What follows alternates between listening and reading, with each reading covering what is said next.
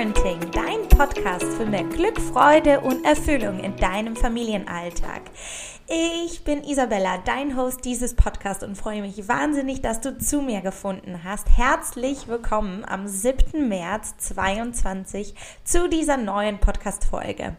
Und wenn du mir schon länger folgst, dann weißt du, dass es in diesem Podcast einen ganz bunten Mischmasch an Elementen aus dem Ayurveda, ayurvedischen Kinderheilkunde, Psychologie und Pädagogik ähm, finden kannst. Denn genau diese drei Bausteine äh, sind das, was ich dafür nutze, meinen Sohn persönlich und aber auch natürlich meine Klienten auf dem Weg als Mama zu begleiten mit dem Ziel, unsere Kinder ganzheitlich gesund durchs Leben zu begleiten, sei es auf der Beziehungsebene zu uns selber, sei es auf der körperlichen Ebene und so weiter und so fort.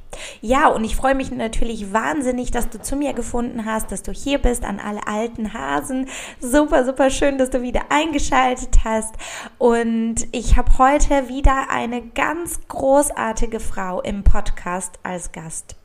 Und zwar die liebe Frauke Ryan. Und Frauke ist Dula, die in der Nähe von Hamburg wohnt. Und ähm, ich bin auch wieder hier, die guten alten sozialen Medien, ähm, über Instagram gestoßen. Und ähm, was ich bei ihr unheimlich toll finde, ist, dass sie ein maximales Frauen-Empowerment begleitet, was das Thema Selbstbestimmung selbstbestimmte Geburt angeht. Und das ist natürlich etwas, was mir sehr am Herzen liegt und das ist auch natürlich etwas, was mich sehr bewegt und äh, was, wenn wir von gesunder Kindheit sprechen, auch einfach nicht fehlen darf. Frauke und ich haben ein sehr, sehr schönes, sehr intensives Gespräch geführt. Das ist auch das längste Podcast-Interview oder insgesamt die längste Podcast-Folge bis jetzt. Aber das erklärt vielleicht auch, ähm, ja, wie, wie komplex und wie vielschichtig und wie wichtig dieses Thema ist, wenn wir von, ähm, Geburten sprechen. Und es ist aber tatsächlich so, dass diese Podcast-Folge sehr bunt geworden ist. Ich glaube, das Wort nutze ich auch häufiger, wenn ich meine Podcast-Folgen äh, beschreibe. Aber es ist tatsächlich so. Erstmal erzählt uns die Frauke, was eine Dula überhaupt ist erzählt uns ähm, ihren sehr spannenden persönlichen Weg. Dann gehen wir eher auf das Thema Weiblichkeit über mh, die Entfremdung von unserer Urnatur. Wir sprechen über die Comfortzone. Wir sprechen darüber, wie wir uns auf unsere Geburt vorbereiten können und aber auch über das Wochenbett, über das Ankommen in der Mutterschaft, über ähm, über das, wie wichtig es ist, sich in ein neues Dasein zu begleiten, ja. Und also ganz, ganz, ganz viele, mm, wie ich finde, wichtige und wunderschöne Themen und diese Podcast-Folge soll dir Mut machen, soll dich empowern, dich daran zu erinnern, dass du so viel mehr in der Hand hast in Bezug auf die Geburt deines Kindes, als es uns in der Gesellschaft oft suggeriert wird, ja, als es in den Medien suggeriert wird. Und ähm, diese Podcast-Folge soll dich oder darf dich auch anregen, dahin zu schauen, wo es vielleicht auch nicht immer rosarot ist oder, oder war. Und ich kann es mir vorstellen, dass diese Podcast-Folge an der einen oder anderen Stelle so ein bisschen pieksig ähm, sein darf. Ähm, ich ähm, finde das aber, oder es ist mir trotzdem ein Herzensanliegen, das, was ich für wichtig halte, einfach hier offen zu teilen und zu kommunizieren. Und es geht niemals darum, dir etwas zu überstülpen oder zu sagen, genau das ist der einzige Weg, sondern um dich einfach zu inspirieren, zum Nachdenken zu bringen und wenn es dich auf irgendeine Art und Weise aktiviert, worüber wir sprechen, wenn es dich triggert, dann ist es genau auch ein großes Geschenk dieser Podcast-Folge für dich zu schauen, ähm, warum nervt mich das so und wie ist eigentlich meine Meinung dazu? Und ähm, wenn, wenn, wenn dieses Thema dich dann länger beschäftigt oder länger auf, aufregt oder ähm, länger in, in Ärger versetzt, dann, dann weiß ich aus Erfahrung, dass, dass, dass aus einer Emotion ein Gefühl wird. Ja, wenn es länger als 90 Sekunden dauert, dass du dich darüber ärgerst, dann, dann wird aus einer Emotion ein Gefühl und dann hat das auf jeden Fall was mit dir, mit einer, einer vielleicht Wunde in dir zu tun. Und deswegen ähm, spreche ich diese Sachen so offen mit Frauke hier an und ja, wenn es so sein sollte, dass diese Podcast-Folge ein bisschen pieksig ist, dann, dann schaue da in dich gerne oder für dich gerne rein. Und wenn es reine Inspiration und Empowerment für dich ist, freue ich mich natürlich auch wahnsinnig, denn beides ist, wie ich finde, ein Geschenk. Ja, jetzt habe ich hier aber ganz, ganz, ganz viel gequatscht und äh, lass dich einfach mal ähm, starten und wünsche dir ganz viel Freude mit dieser neuen Podcast-Folge. Bis dann. Guten Morgen, liebe Frauke. Herzlich willkommen bei Mindful Parenting. Ich freue mich wahnsinnig, dass wir heute hier gemeinsam sitzen können und das super spannende Thema der Geburt uns gemeinsam anschauen dürfen. Und äh, lass uns direkt reinstarten. Stelle dich gerne vor. Erzähl uns, was du machst, mit was für einer Mission durch den du durch deinen Alltag gehst, durch deinen Tag gehst und äh, ja, Los geht's. Vielen Dank, dass ich da sein darf. Ich freue mich sehr. Auch das Thema Mindful Parenting, ich glaube, das ist ja gar nicht zu trennen von dem Thema Geburt. Also das liegt mir alles sehr am Herzen. Und ich arbeite als, ähm, als Dula, als Geburtshüterin und bin auch sehr eng verbunden mit den Kräutern. Also habe, bevor ich überhaupt zum Thema Geburt gekommen bin, ähm, auch eine Heilkräuterausbildung gemacht und versuche das so ein bisschen zu kombinieren. Und das hat für mich so den Überbegriff eigentlich von uns wieder mehr mit der Natur zu verbinden. Und da können Kräuter wunderbar helfen. Und Geburt ist für mich so eins der zentralsten Erlebnisse, die so urnatürlich sind und eigentlich so grundlegend ähm, uns verbinden mit der Essenz, die wir sind dass das alles so zusammengehört für mich. Mhm. Auch das passt ja auch so wunderschön zu dem Ayurveda auch, ne? zu dem Ansatz zu sagen, wir verbinden uns mit dem, wer wir in Wirklichkeit sind und kommen zu unserer Urnatur zurück. Und natürlich gehört auch dazu die Kräuterkunde. Ähm, ähm, und ich finde das total schön, dass du das ja mit diesem ganz großen und zentralen Thema der Geburt eben auch verbindest. Mhm. Ähm, total schön. Ähm, magst du uns vielleicht so ein bisschen reinholen, wie es dazu kam, dass du, dass du Dula wurdest? Oder vielleicht für diejenigen, die den Begriff noch gar nicht kennen, erstmal ganz kurz, ähm, dass ein bisschen, dass du da so ein bisschen tiefer reingehst. Gerne. Also eine Doula ist im klassischen Sinne eine nichtmedizinische Geburtsbegleiterin. Das heißt, steht in Ergänzung zur Hebamme, ist allen voran für das seelische, spirituelle, aber auch körperliche Wohl ähm, der Frau unter der Geburt, aber auch vorher und nachher da. Und dann ähm, ist es auch so, dass sich der Beruf oder diese Berufung weiterentwickelt hat, so dass es wirklich Doulas gibt für ganz viele Teilbereiche. Also es gibt auch Doulas, es gibt Menstruationsdoulas, es gibt ähm, Sterbedoulas. Mhm. Also es geht eigentlich bei diesem Berufsbild wirklich darum, einen Menschen, speziell Frauen, eng zu begleiten und das so ein bisschen wiederzubringen, was wir in unserer modernen Gesellschaft so verloren haben in, in unserem insularen Leben, nämlich diese Begleitung primär auch durch eine Frau, durch eine andere Frau und mhm. diesen Raum halten für diese mhm. Frau. Und mein Weg ähm, wurde eigentlich geebnet durch meine eigene ähm, Geburt. Also mhm.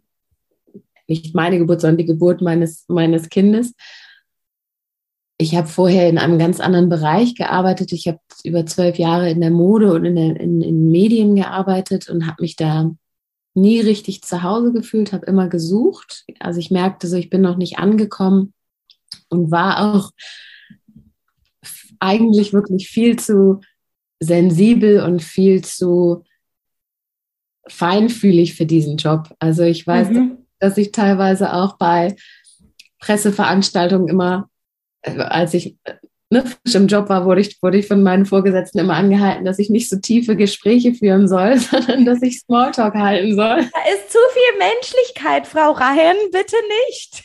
Abstellen. mhm. Und ich habe, wie gesagt, viel, viel und lange gesucht und der Weg war auch so, so ein bisschen, ähm, ja, hat so mehrere Themen mitgenommen, die jetzt auch, die ich versuche zu vereinen. Also die Ernährung hat mich schon lange interessiert, musste sie mehr oder weniger aus, ähm, aus meiner persönlichen Geschichte heraus, dass ich viele Unverträglichkeiten hatte schon als Teenager und mich da intensiv mit auseinandergesetzt habe. Und das ist ja oftmals auch ein Weg, ne? da kommt man von, von dem einen Thema ins nächste Thema und irgendwann habe ich mich sehr für Nahrungsergänzung interessiert und habe mir die Pülverchen von überall äh, einfliegen lassen und bestellt und zu dem Zeitpunkt bin ich auch so, also ich habe viel in großen Städten gelebt ne, und habe das mhm. mitgenommen und habe es auch für das genossen, was es war, irgendwie in New York, London, Kopenhagen, Berlin so und merkte aber auch da immer, ich gehöre hier eigentlich nicht wirklich hin. Und dann sind wir irgendwann ins Grüne gezogen und da merkte ich so, okay, ich bin hier irgendwie umgeben von der Natur und lebe aber trotzdem so ein abgekapseltes Leben und lasse mir irgendwie in Boxen irgendwelche Pulver aus äh, vom anderen Ende der Welt einfliegen und spürte so, es muss doch für mich, die ich von hier komme, eigentlich auch Heilung hinter meiner Haustür sein, sozusagen. Mhm. Mhm. war so der Startschuss dafür, zu suchen, wie ich mich mehr mit den Kräutern beschäftigen kann. Und dann habe ich wirklich ja, durch, ähm, das war wirklich ein äh, ganz großes Glück, dass ich ein, eine Ausbildung gefunden habe auf einem Demeterhof, zehn Minuten von uns entfernt. Und da konnten wir über ein Jahr quasi mit dem Zyklus der Kräuter gehen und wachsen. Also das, das war ein, mhm. ein Hof mit einem Hofladen, die einen Kräutergarten haben, die auch ähm, viel in der Jugendförderung mit, ähm, mit Behinderung machen, sodass sie eben auch so quasi einen Schulungsgarten hatten und den durften wir auch nutzen. Und so konnten wir wirklich das Jahr mit den Pflanzen erleben und auch sehen und verstehen, was die Natur über das Jahr entfaltet. Denn die mhm. Pflanzen sehen ja im Februar komplett anders aus als im Oktober oder du nutzt andere Bestandteile der Pflanze. Und das war unglaublich nachhaltig und ja, verwurzelnd. Also das war ja auch ein Zeitpunkt, wo ich das auch schon hätte online machen können. Ne? Und viele Dinge kann man mittlerweile online machen. Und das war aber so bereichernd, das physisch machen zu können und mit den Pflanzen zu sein. Und dann war es auch ein unglaublich toller Zusammenhalt von 14, 15 Frauen, die unterschiedlicher nicht hätten sein können, von irgendwie Mitte 20 bis Mitte 60. Das war mhm. eben auch, auch für mich so eine Initiation in mit Frauen sein und auch so ein Stück weit dieses Thema der Schwesternwunde mhm. anzugucken und, und einfach anders wieder mit Frauen zu sein. Und ich merkte so, dass das Thema natürlich unglaublich groß ist. Ne? Du kannst ja auch in, im Kräuterbereich kannst du dich ja, genau wie im Ernährungsbereich, du kannst dich ja so sehr spezialisieren. Und in dieser Zeit habe ich halt mein, mein Kind geboren und habe da die Erfahrung gemacht, dass ich mit der Geburt, die ich hatte, relativ alleine stand, indem dass ich eine positive, selbstbestimmte Geburt hatte. Mhm. Ich mich wirklich also denunziös auf diese Geburt vorbereitet habe, weil ich alles wissen wollte. Ich wollte alle Eventualitäten kennen, sodass ich wirklich zu jedem Zeitpunkt informierte Entscheidungen treffen kann. Mhm. Lag auch ein bisschen daran, dass ich, ich, ich habe die ersten Monate gar nichts gemacht. Ich wollte erstmal ankommen ne, und das so ein bisschen für mich ähm, genießen und, und diese Seele ankommen lassen. Und habe dann direkt quasi eine Beleghebamme empfohlen bekommen von meiner Schwägerin und habe die angerufen und dann hatte die Zeit, was ich dann später merkte, was ja auch ein großes Wunder war. Mhm, mh. Und dann war ich quasi mit dieser Beleghebamme und merkte dann erst eigentlich, als ich anfing, tiefer zu gehen, ich möchte aber eigentlich gar nicht im Krankenhaus gebären, so, was mache ich denn mhm. jetzt? Mhm. Da war ich aber schon so fünfter, sechster Monat und im Nachhinein denke ich, an irgendeinem Punkt war ich wahrscheinlich auch noch nicht bereit, denn ich hätte natürlich auch radikal sagen können, okay, dann breche ich das jetzt hier ab und guck noch mal, ob ich jemanden finde, mach sonst allein, wie auch immer. Und ich war aber sehr verhaftet an dieser Hebamme, weil ich die auch so gerne mochte. Wir sind mittlerweile super gut befreundet. Mhm. So war schon mhm. eine ganz besondere Bindung. Und habe dann eben auch bei ihr noch ausgetestet, wo so ihre, ihre Schmerzgrenzen sind. Ne? Wie wäre es denn, wenn wir zu Hause sind und nicht mehr loskommen? Und ich merkte so, da waren ganz klare Grenzen. Und dann habe ich gesagt, okay, dann ist es jetzt eben meine Aufgabe, wenn ich weiß, dass ich in dieses System gehe, dass ich mich so gut es gehe, geht, vorbereite. vorbereite und so gut es geht, die Geburt für mich in einem Raum schütze, die ich haben möchte und meinen Partner mit ins Boot hole und meine Hebamme mit ins Boot hole, wirklich diesen geschützten Raum für mich zu bieten. Und das hat wirklich gut geklappt. Und gerade, also besonders eigentlich in der Zeit danach, ne, ich habe auch so einen klassischen Rückbildungskurs gemacht und dann irgendein Gehampel für Babys, was ich dann auch schnell irgendwie alles abgebrochen habe, weil ich merkte, dass ich da auch nicht wirklich, ich merkte, man, wir machen das, glaube ich, um Anschluss zu finden und mhm. der Anschluss mhm war nicht der, den ich gesucht habe. Und ich merkte auch, dass viel geprägt war von Traumata, von negativen Geburtserfahrungen, von sehr losgelösten Frauen. Also ich merkte so diese tiefe Verbindung, die ich gespürt habe zu mir, zu meinem Kind, zu der Natur, die hat niemand anderes gespürt. Und mhm. das hat mich in dem Moment erstmal quasi persönlich von diesen Gruppen distanzieren lassen. Und auf der anderen Seite hat es ganz viel mit mir gemacht, dass ich merkte, okay, Moment, ich bin hier irgendwie so ein bisschen Phönix aus der Asche mäßig, sogar durch diese Krankenhausgeburt. Ich meine, das war nur so für, für, fürs Verständnis. Ich habe früh morgens Wehen bekommen dann geduscht, das hier so ein bisschen veratmet, habe dann irgendwann nach ein paar Stunden die Hebamme angerufen. Dann haben wir gesagt, okay, wir treffen uns im Krankenhaus. Das war morgens, mittags war er da und abends waren wir wieder zu Hause. So, mhm, also, also ambulant quasi. Genau, genau. Ähm, das war auch absolut meine Bedingung. Also ich, ich weiß, wie, ich glaube, das werde ich nie vergessen, wie ich mich da an dieser Krankenhausreling entlang gehangelt habe. Ne, natürlich total wund und roh und ich mm. einfach nur raus aus diesem Krankenhaus. Mm. Und das hat auch geklappt und das war alles gut. Und ähm, genau, ich merkte dann im Nachhinein erst, wie anders meine Erfahrung war, eben im, im Gegensatz zu den anderen mhm. Frauen. Und das, mhm.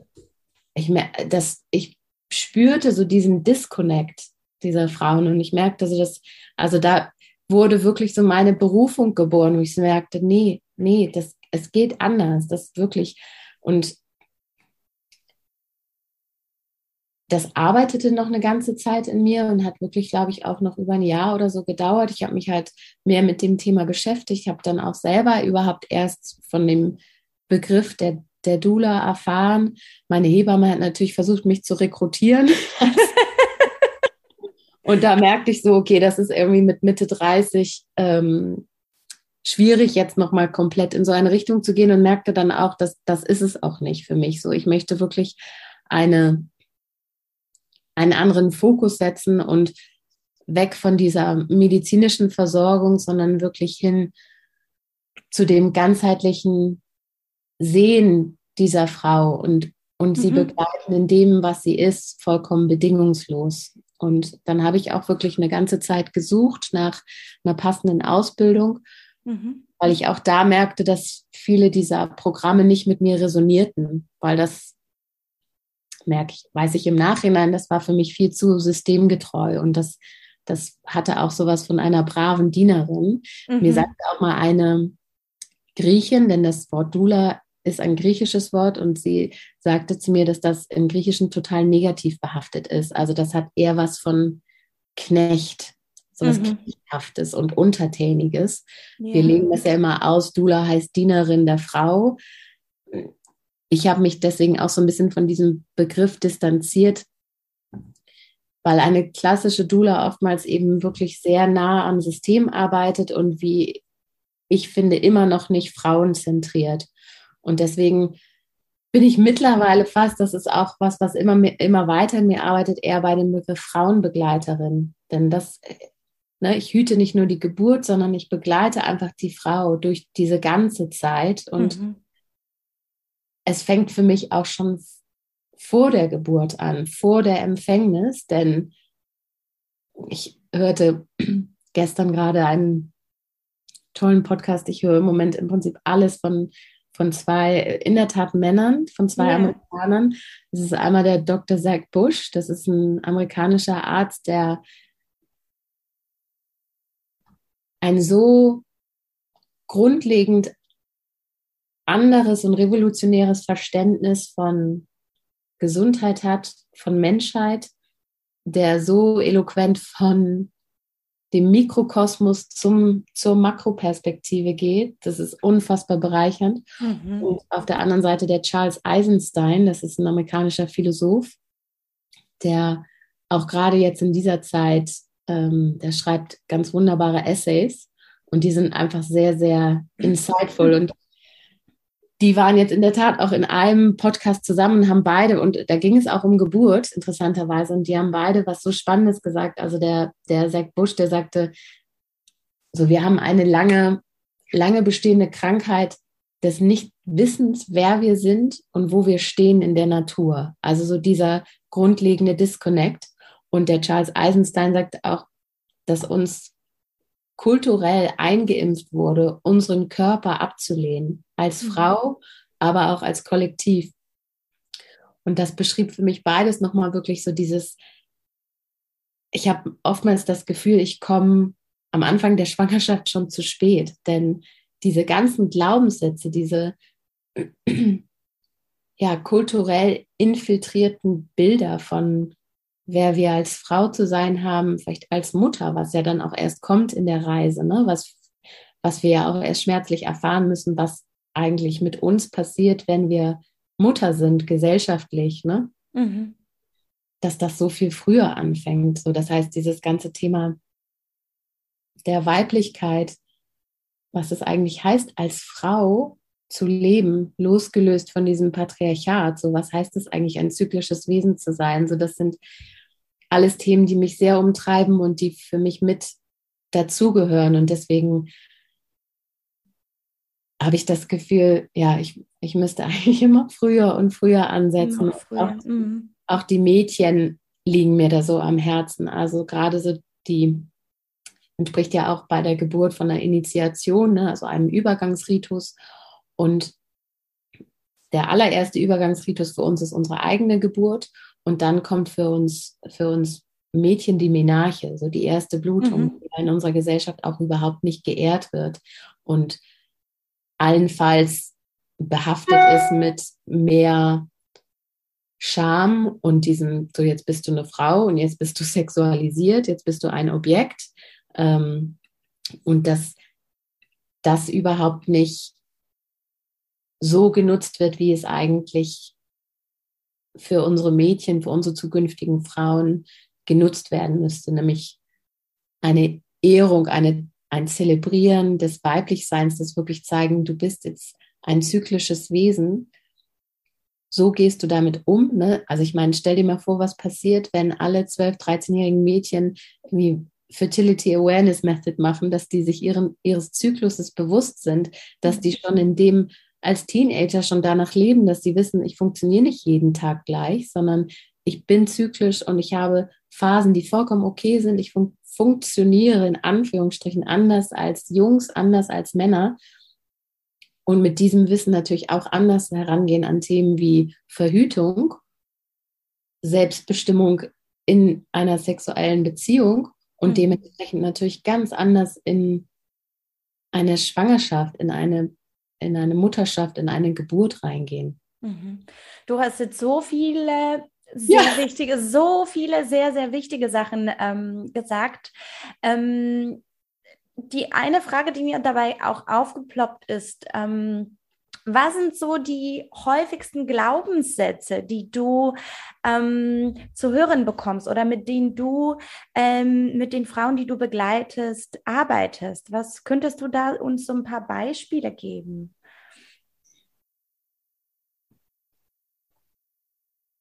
Ich glaube, das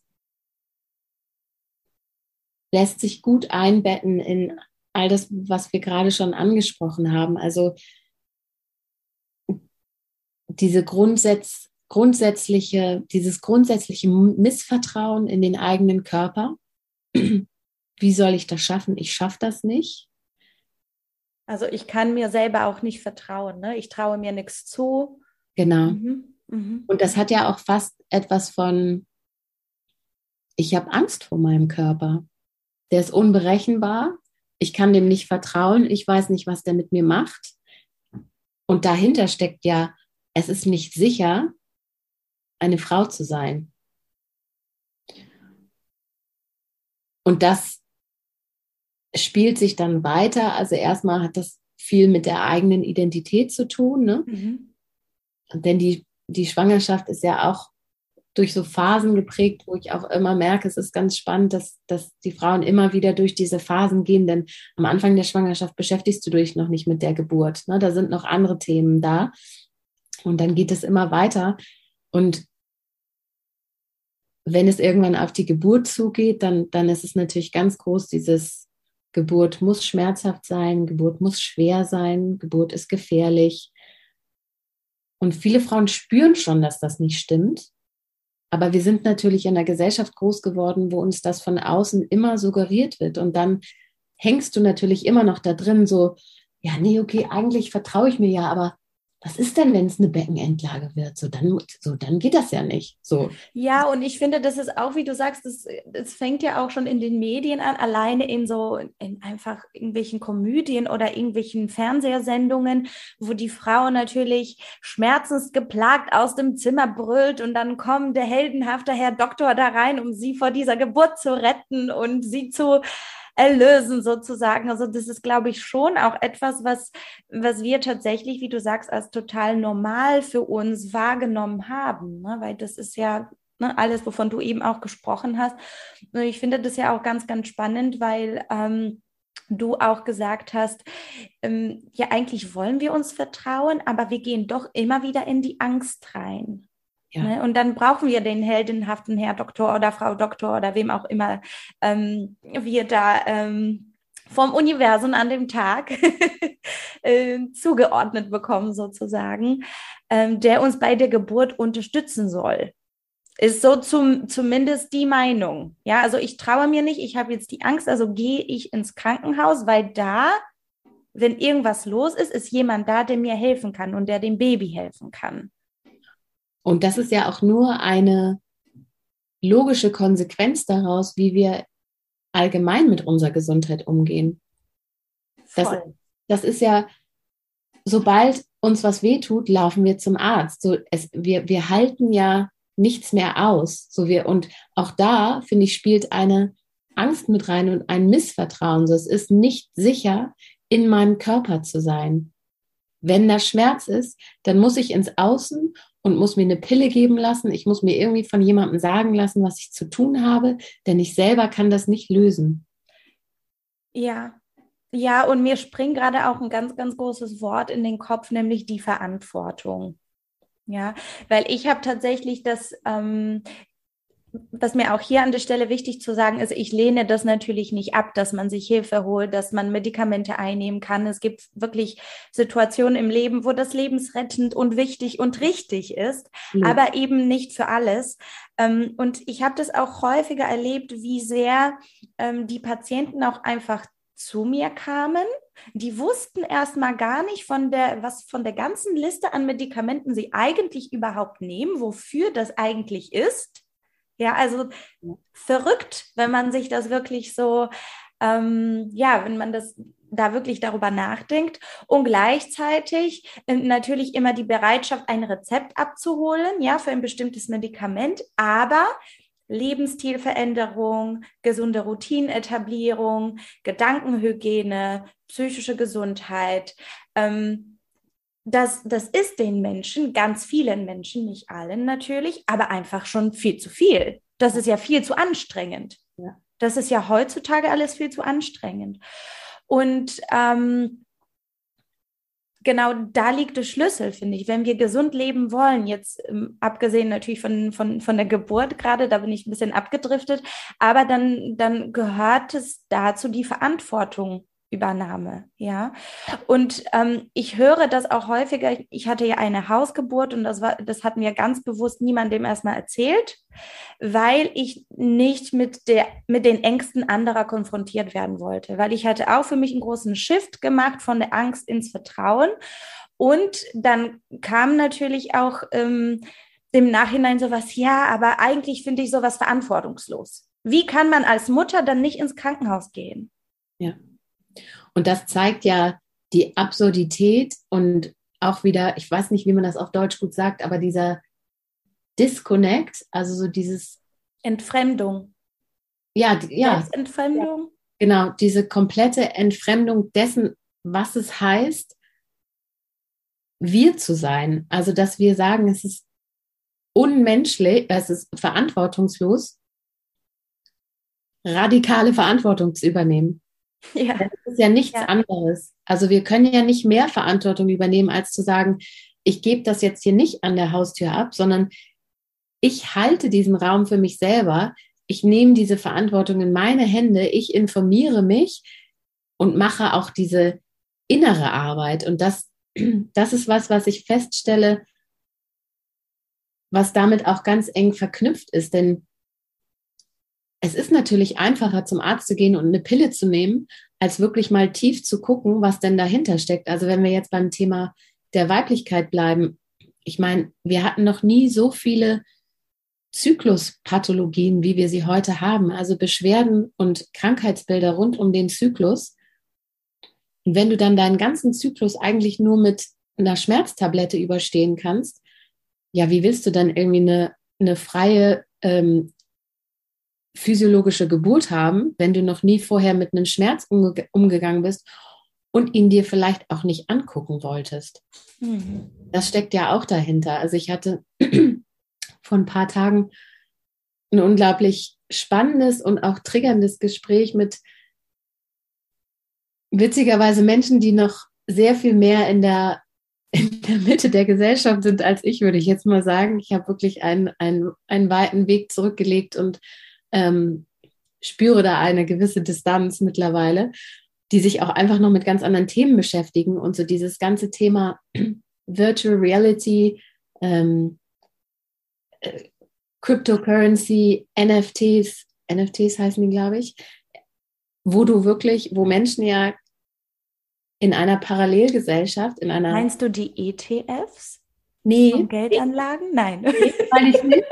NFTs sind äh, non, also sowas wie nicht greifbare Objekte. Also ah, ja, okay. auch darum geht, dass du nicht ähm, dir jetzt irgendwas physisches kaufst, sondern du kaufst dir das Recht darauf oder den Anteil daran und besitzt diesen quasi in einer virtuellen Welt. Okay, also irgendwas total Abstraktes, wo ich gerade auch denke, ich weiß nicht, worum es geht. Okay, irgendwas. Ja. Und ich, ich merke sehr, auch, sehr weit in der Zukunft für mich zumindest noch. Und das ist, das ist, das ist für, für, für viele Menschen schon sehr, sehr real und ein sehr für sie absurderweise realer Teil ihrer Realität, dass die sich immer mehr in, in diese digitale Welt flüchten. Und das merkte ich in dieser Unterhaltung, die ich quasi so ein bisschen, wo ich mich so ein bisschen rauszog und beobachtete, so wie finde ich denn das jetzt, ne? Und was, was halte ich davon, was kommt da bei mir hoch? Und ich merkte so, dass es mich einfach nur traurig gemacht hat, weil auch so Sätze fielen wie, ja, wir müssen uns damit auseinandersetzen, das ist die Zukunft und du kannst dann da zum Beispiel irgendwie für Snoop Dogg hat irgendwie eine Welt, der hat eine, eine eigene Welt und du kannst für 2500 Euro oder Dollar kannst du dir Zugang zu dieser Welt verschaffen, da kannst du dann mit Snoop abhängen. So, dass du bezahlst ja aber irgendwo reales Geld dafür, dass du in einer virtuellen Welt dieses Erlebnis hast. Und das hat ja auch eine, ein Suchtpotenzial. Und was ich einfach nur so spannend fand, um jetzt nochmal den Bogen zu bekommen, dass ich merkte, diese Süchte werden immer krasser, weil wir immer krassere Technologien entwickeln, um Menschen in was reinzuziehen, was weg von dem physischen, so hier, das bin ich, von dem Fühlen ist. Man kann sich immer mehr aus dem eigenen Körper entflüchten. Und deshalb widerstrebte mir das, glaube ich, auch so, weil das irgendwie die Essenz meiner Arbeit ist, wieder in den eigenen Zurück Körper zu sich, äh, zu, zu, sich selbst. Fühlen. Ja. Ja, total krass.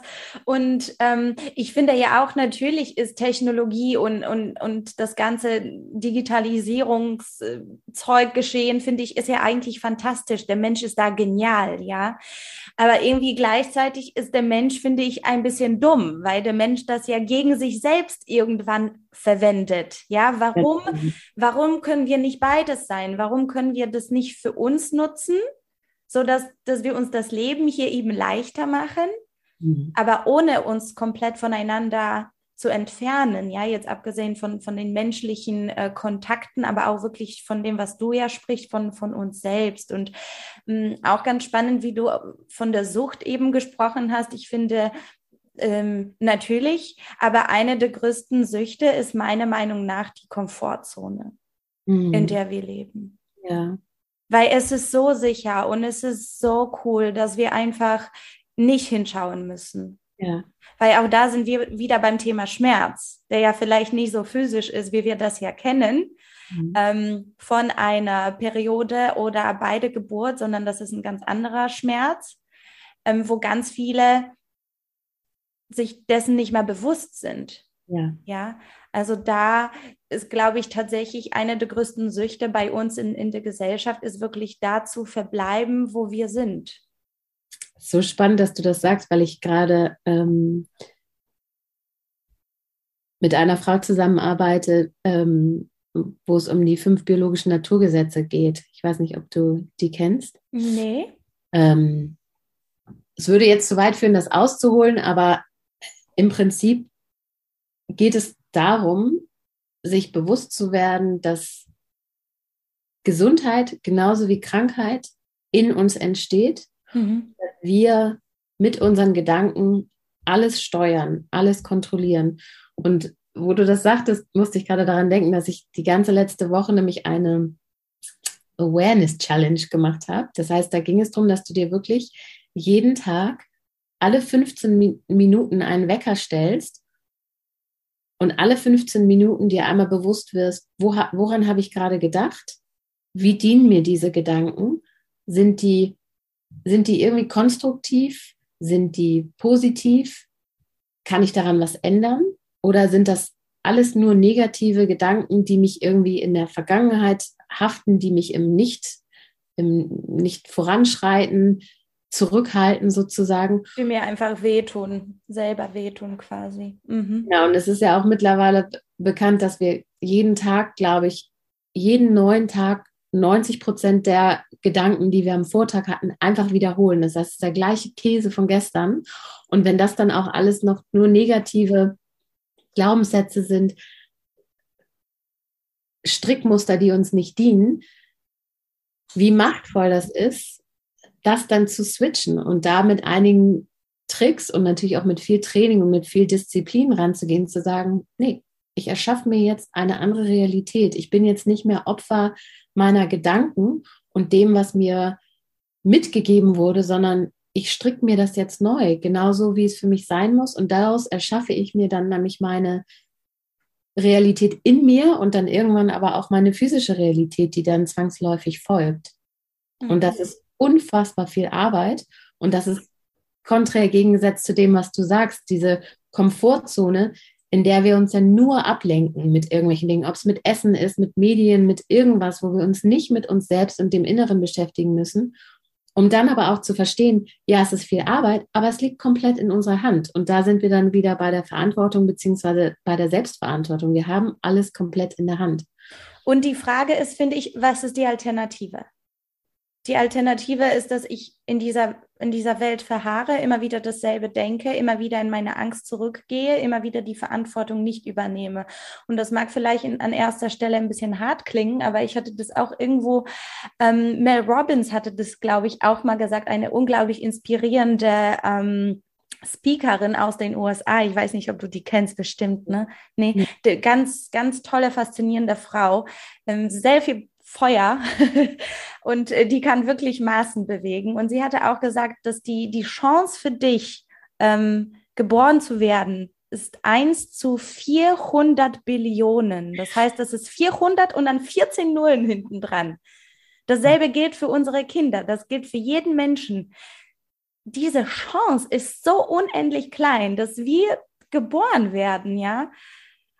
Und, und dann ist es so verrückt, wie wir durch das Leben gehen, wie wenig wir uns selbst würdigen, wie wenig wir das Leben würdigen, wie wenig wir den Beginn des Lebens würdigen. Und die Ende? Tatsache, dass unser Baby, diese Seele, die kommt, das, das war so unwahrscheinlich in dieser Form, in dieser Konstellation und wie, wie wenig letztendlich dieser Vorgang dann auch gefeiert wird. Ganz genau. Das, ich beschreibe das immer so ein bisschen als, ne, ich hatte ja vorher schon kurz erwähnt, dass es Geburt ein, ein Übergang ist, so ein, du bist danach nicht mehr dieselbe. Und das kann natürlich in Anführungsstrichen im Positiven wie im Negativen passieren. Und für mich ist das eigentlich immer so ein Upleveling. Das heißt, du warst vorher so auf, auf Punkt Null und nach der Geburt bist du dann hier oben, was du auch sein musst, musst, was du auch sein, so, was, was so vorgesehen ist, damit du dann wirklich auch die Mama, die Frau sein kannst, für die dein Kind gekommen ist. Und was oftmals eben passiert ist, nicht, dass die Frauen dann auf dieser Nullebene bleiben, sondern dass die eben durch eine traumatische negative Geburt nach unten sacken. Das mhm. heißt, du bist nicht nur da, wo du vorher warst, sondern das ist sogar eine Minusrechnung sozusagen. Und da erstmal wieder rauszukommen, bedarf ja auch so viel Kraft und Unterstützung, die wir dann ja auch nicht bekommen. Ja. Also ich meine, nicht ohne Grund ist PTSD einfach so ein Riesenthema. Mhm. Und Post, äh, posttraumati äh, posttraumatische ähm, Hauptsache, ich bin Psychosomatikerin und mir fällt der Begriff gerade nicht ein. also wir können es jetzt auch Wochenbettdepression nennen, das ne, umfasst nicht alles. Genau, also posttraumatische äh, Störung, genau. Disorder, oder? Bitte? Post-Traumatic Stress Disorder. Genau, richtig. Aber mir fällt gerade das, äh, das deutsche Wort nicht an. Das ist herrlich. Ja. Ei, Und genau das ist dann ja nochmal wieder ein ganz anderes Thema, ne? Das, was für mich auch so wichtig ist, den Frauen in meiner Arbeit mit ihnen mitzugeben, denn dieses ganze Thema der Matrescence, also dieses Übergangs von der Frau ins Muttersein, worauf wir uns oftmals nicht bewusst vorbereiten, weil wir dann so sehr mit der Logistik irgendwie beschäftigt sind, so wir sind jetzt noch im Job und müssen das irgendwie gut schaffen, obwohl uns eigentlich speiübel ist und wir noch andere Sorgen haben und wie wir jetzt den Job gut abschließen und irgendwann fangen wir an, oh krass, ja, ich muss das Kind ja auch noch gebären, wie läuft denn das dann alles ab? Und habe ich jetzt eigentlich auch noch ein Beistellbett und habe ich sonst was, dass wir komplett vergessen, auch da wieder die inneren Themen anzugucken, die eigentlich das Essentielle sind, so ich gebe jetzt gerade einen meine Identität, die ich bis jetzt hatte, ab. Zwangsläufig, ob ich möchte oder nicht. Mhm. Heißt nicht, dass man danach keine sexy, attraktive, selbstbewusste Frau mehr ist. Ganz im Gegenteil. Aber so diese Definition, die uns ja auch im Außen suggeriert wird von dieser Jungfrau, die ist dann einfach vorbei. Und wir werden als Mutter in der Gesellschaft anders behandelt. Wir fühlen uns als Mutter anders. Und das finde ich ganz wichtig, das vorher anzugucken, weil auch das eben nachher oftmals zu, zu so einem Schockmoment führen kann. So, ach krass, okay, ich bin jetzt gar nicht mehr dieselbe. Und auch da finde ich, ist dann immer so diese, diese Schicht von der Geburtserfahrung so eine das muss man erstmal von der Oberfläche alles wegkratzen, was da passiert ist. Und eigentlich hast du nämlich noch ganz andere Themen. So, das heißt, du bist ich neu geboren. Ich finde aber auch, dass diese, Entschuldige, dass ich dir da so jetzt ins Wort grätsche, weil ich finde, dass man diese, diese Geburt, ähm, was du, was du gerade meintest, ein bisschen von der Oberfläche abkratzen. Ich finde, dass es gar nicht zwangsläufig auch nur mit einer negativen Geburtserfahrung zu tun hat, sondern grundsätzlich mit der Geburtserfahrung.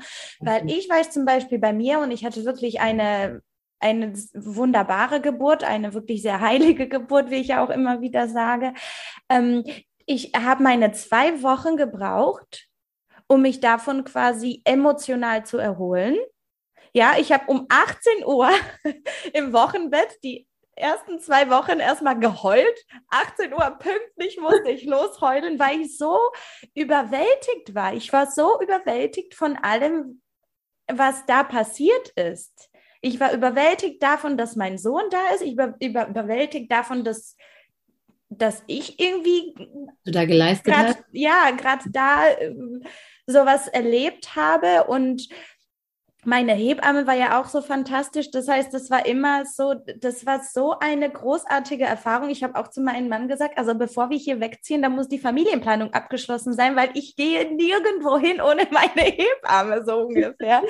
Das heißt, ich habe tatsächlich, obwohl ich eine sehr positive Geburtserfahrung hatte, auch wirklich sehr intensive zwei Wochen, mir aber auch die Zeit dafür genommen einfach. Ich lag da einfach im Bett, habe erstmal rumgeheult, weil ich so berührt war. Wenn ich wollte, habe ich was aufgeschrieben, wenn nicht, dann nicht. Also auch da sehr intuitiv. Und ähm, manchmal habe ich das Gefühl, dass ich immer noch, dass ich denke natürlich immer noch daran, ja. Das heißt, das arbeitet ja. immer noch in mir. Und ich hm. finde, das ist so schade, weil wir, das ist das, was du auch gesagt hast, wir gehen ja so, so taub durch diese Welt. Es ist so klar, ja, okay, die Geburt, jetzt ist das Kind, da steht irgendwie immer das Kind im Vordergrund, was natürlich wunderschön auch ist. Aber die Mutter, die ist ja auch da. Alle wollen das Baby halten, aber wer hält die Mutter?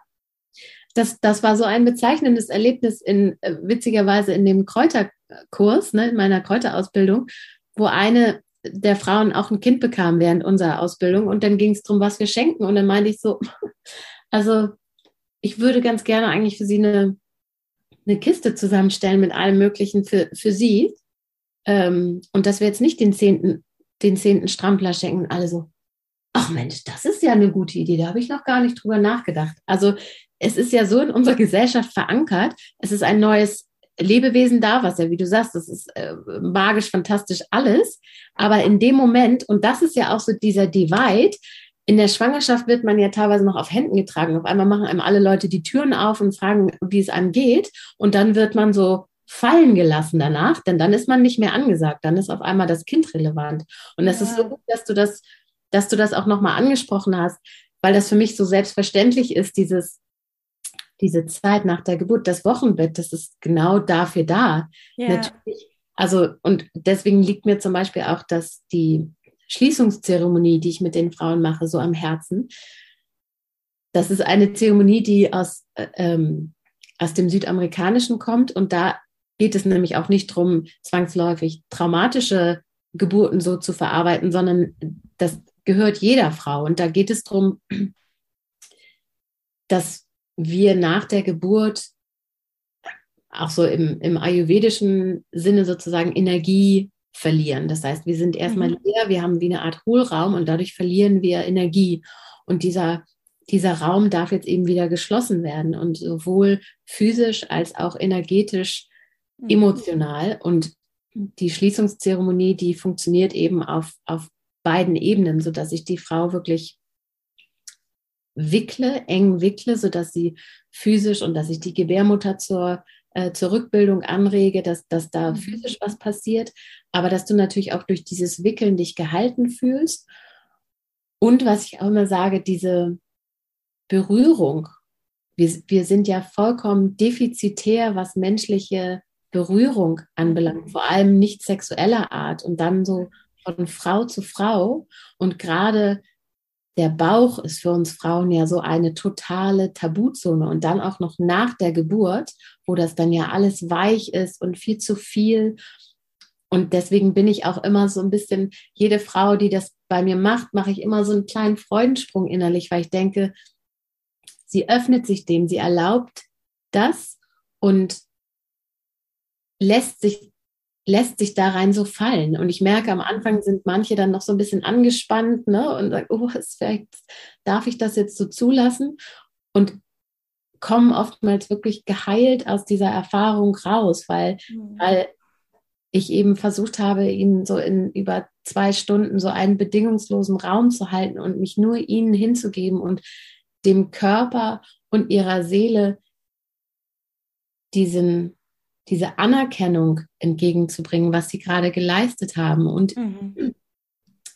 so von ne, in dem, was, was mir quasi zur Verfügung steht, ihnen zu helfen, eben sich so ein bisschen wieder zu sich, zu sich zurückzubegeben. Und das sind ganz essentielle Bestandteile des Wochenbettes, die immer dazugehören, eigentlich immer dazugehören sollten. Also so in, indigene ja.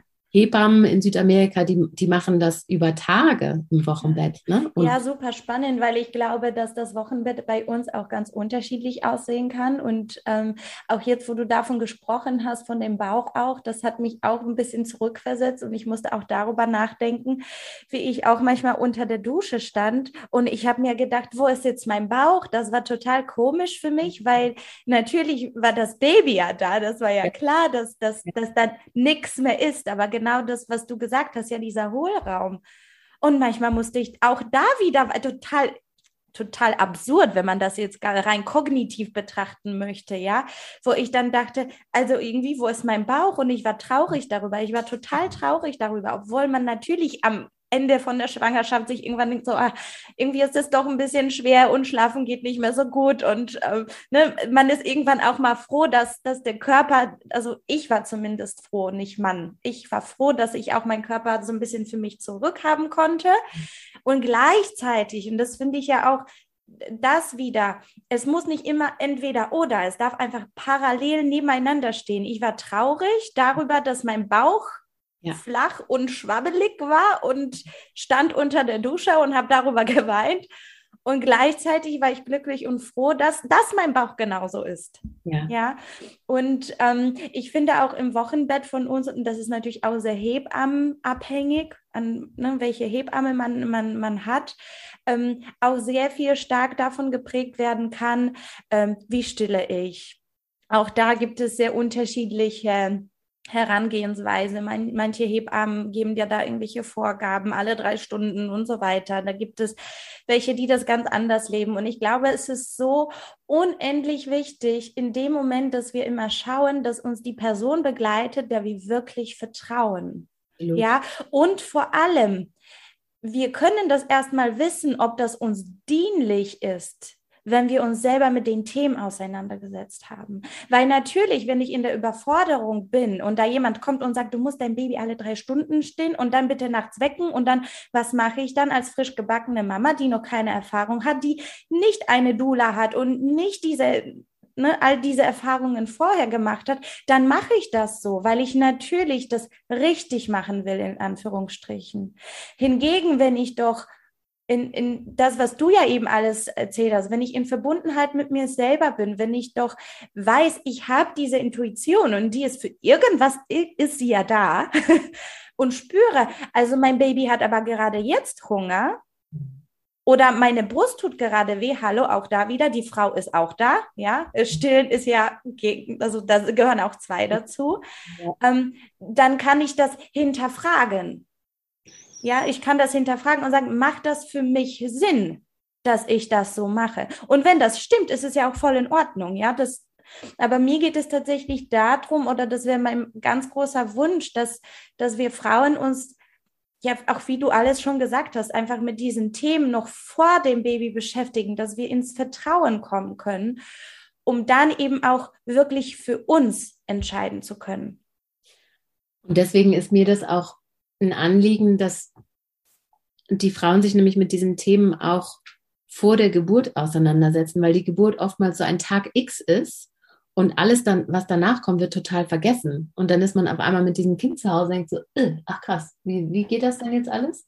Und wie du sagst, einmal dieses natürlich in sich selbst verankern, um dem der Intuition viel besser zuhören zu können und parallel liegt mir schon aber auch so die Aufklärung immer am Herzen, weil ich so denke, wir sind noch so ungeschult darin, unserer Intuition zu folgen und auf uns zu hören. Und gerade wenn denn da eine Fachperson kommt, die was anderes sagt, was unserer Intuition vielleicht widerstrebt, dann sind wir natürlich ganz schnell wieder weg von uns. Ja, selbst. das stimmt, das stimmt. Und da hilft ja. es total, wenn man eben vielleicht schon mal vorher geguckt hat. Und äh, ne, ich empfehle natürlich auch immer Sachen, dass ich sage, Mensch, da und da hast du Auswahl, das kannst du dir mal durchlesen, dass es zum Beispiel darum geht, so wie, genau, wie möchte ich eigentlich stillen? Es gibt ja auch ob das dann immer noch so durch, durchzusetzen ist, umzusetzen ist, ist eine andere Sache. Aber dass man sich einmal auch Gedanken darüber macht, so wie möchte ich eigentlich, dass das läuft oder wie sieht das mit dem Schlafen aus, ne? so vom, vom Kind, so dass man sich damit schon mal auseinandergesetzt hat, mhm. dass eben danach unmittelbar nach dieser Geburt dieses Kind da ist. Und dann hat man auch nicht unbedingt Zeit, immer dann noch sich noch groß zu belesen. Und das andere ist, dass ich ähm, zum Beispiel auch genauso wie ich mag das nicht so gerne Geburtsplan nennen, sondern Geburtswünsche vorher bespreche, genauso Wochenbettwünsche bespreche. Und mhm. das, das gehört für mich auch wirklich so ins letzte Trimester, dass man sich da mit den, und das, für mich sind das keine Dinge, die man irgendjemandem abgibt und dann hofft, dass das alles so umgesetzt wird, sondern für mich geht es darum, dass die Frau sich dessen bewusst wird, was ihr eigentlich wichtig ist und sich dadurch eben bestimmte Dinge auch nochmal ähm, hervorruft, denn sonst passiert das alles so schnell und man ist nachher im Wochenbett und zum Beispiel kommen dann irgendwie die ganzen Verwandten und reißen dir das Kind aus dem Arm und im schlimmsten, äh, ist das im schlimmsten Fall oder im natürlichsten Fall hast du zwei Tage später irgendwie eine Mastitis, weil du vollkommen gestresst bist und mhm. übergangen wirst ja. und überhaupt gar nicht bei dir bist. Und davon gibt es so viele Themen und so viele subtile Dinge, denn das Wochenbett, wie du sagst, das, da passiert eh schon so viel. Da, du bist du bist neugeboren, dieses Kind ist da, ihr, ihr dürft euch erstmal kennenlernen und dann willst du nicht unbedingt noch mit irgendwelchen logistischen Dingen dich rum, rumscheren, sondern gucken, dass du wirklich nur in dieser Blase existieren kannst und so die Rahmenbedingungen dafür geschaffen hast im Außen und dass dir darüber bewusst geworden bist, dass dein Partner das auch weiß und damit on board ist, weil der dann natürlich auch oder die total wichtig ist, ne? Mhm. Dass man eben auch guckt, so wie organisiert man das Essen? So, wie organisiert man diese Dinge? Wo kann man sich Hilfe holen? Oder wenn Besuch kommt, dass man eben Regeln aufstellt. Ne? So, jeder bringt was zu essen mit, bleibt maximal eine halbe Stunde, fasst das Kind nicht an, was auch immer. Ne? So, mhm. was, was einem eben wichtig ist. Da hat jeder ja auch persönliche Themen, die dann vielleicht im Vordergrund stehen, aber dass man sich auf jeden Fall dessen bewusst wird und diese Themen einmal vorher anguckt. Das, das entlastet so sehr das, das Wochenbett, sodass man sich eben vorbereitet fühlt und dann nur so erstmal ankommen kann. Und das ist total verrückt, weil es gibt so viele, die froh waren, dass wir in der Pandemie waren. Ja. Weil eben diese ganzen ja. Verwandtschaftsbesuche und so weiter nicht, nicht stattfinden konnten. Ja. Und es ist so verrückt, dass wir dass wir das ähm, heutzutage auferlegt bekommen müssen, damit wir uns das erlauben, in Anführungsstrichen. Ne? Aber mh, hm, liebe Frauke, lass uns noch einmal ganz kurz zurück. Ähm, wenn vielleicht hier eine, eine Mama gerade zuhört, die, die gerade schwanger ist oder wo die Familienplanung nicht abgeschlossen ist oder jemand, ja, der mit diesem Thema sich äh, gerne tiefer beschäftigen möchte. Das heißt, wir sagen, es, es macht Sinn, sich mit den tiefen Themen, mit dem Thema Geburt vorzubereiten. Ähm, was mir gerade jetzt noch in den Kopf springt, ich möchte auch an dieser Stelle sagen, nur weil du vielleicht im Krankenhaus geboren hast, ja, egal wie deine Geburt war, bedeutet das nicht, du warst verantwortungslos. Ja, also ich finde, das müssen wir hier klären. Ähm, das bedeutet, du hast in, im besten Interesse für dich, für dein Kind gehandelt, so wie es dir für den Moment möglich war. Absolut. An dieser Stelle. Und ich glaube, weil das kam mir gerade noch so in den Kopf, weil wir von Verantwortungübernahme gesprochen haben in Bezug auch auf die Geburt. Und das, das war mir jetzt auch gerade irgendwie wichtig, sowas, sowas zu sagen. Ja, das ist gut, dass du das sagst. Das sagt auch eine meiner Lehrerinnen ähm, immer, das ist eine fantastische Frau, eine Australierin, die mittlerweile Mitte 60 ist. Die hat über 30 Jahre Hausgeburtshilfe ähm, betrieben und die hatte auch, die, ihre erste Geburt war auch ein Kaiserschnitt. So, das war ihr Weg. Und sie sagt nämlich immer so, du, du hast die Geburt, die du zu dem Zeitpunkt brauchst. Also das ja. heißt, du machst diese Erfahrung und daraus resultiert ja ganz viel. So, das informiert ja deinen weiteren Weg. Deswegen ist es vollkommen urteilsfrei. Ja, und es ist so, es ist so wichtig, dass du das sagst, dass das die Geburt ist, die wir brauchen, um dann in die Wandlung vielleicht zu gehen. Ja. Und, und das, was mir wirklich in der Seele am allermeisten wehtut, ist, dass so viele Frauen entweder nicht wissen, dass die Geburt für die eigentlich traumatisch war, oder sie wissen, es lief eigentlich gar nicht so und ähm, und lassen es aber so stehen, weil es war einfach so. Und das ist der Moment, wo ich sage, nee, nee, nee, da, da ist die Verantwortungübernahme zu gucken, warum und wie und könnte ich das vielleicht beim nächsten Mal anders haben. Und auch da ja die Intuition anzuschalten ne? und zu mhm. gucken, fühlt sich das wirklich richtig an in mir? Und wie du sagst, das ist auch etwas, was für mich immer wieder so ja herzzerreißend ist, weil ich das selbst in meinem engen Umfeld habe, dass ich merke, Augen von außen gesehen, es war da nichts okay, gar nichts. Und das klingt auch ganz traumatisch, aber das lege ich natürlich dieser Person nicht auf. Aber dann zu sehen, dass ich merke, so eigentlich merkt, merkt jemand, dass da auch was nicht in Ordnung war, aber man mag da nicht hingucken. Ne? So, man, man möchte, es ist ja auch oftmals dieses so, ich musste das und das. Ne? Das hat ja genau. auch ja, das ist ja der Gegensatz von Selbstermächtigung, sondern es ist mir passiert sozusagen und das musste so sein. Und deswegen muss man das ja auch irgendwie gut reden. Ne? Mhm. Das hat ja nichts damit, ja. Ich weiß, eine, eine ganz, ganz ähm, eigentlich engste Freundin von mir, die hatte mir auch von ihrer Geburtserfahrung gesagt und sie hatte damals auch einfach nur einen Satz gesagt, ja, wir kamen an und die hatten Angst. Hm. Und da wusste ich schon, alles, was jetzt folgen wird, war, war nicht ihre Traumgeburt, ja? ja. Und das ist ganz häufig, warum mir dieser Satz gerade nur so in den Kopf gekommen ist, weil ich weiß, dass, ähm, dass so viel von dieser Angst eben, die eben im medizinischen System herrscht, die ja eben dem dient, dass alles so reibungslos und so ruhig wie möglich verläuft, äh, irgendwie ganz häufig in immer Notfälle ausartet.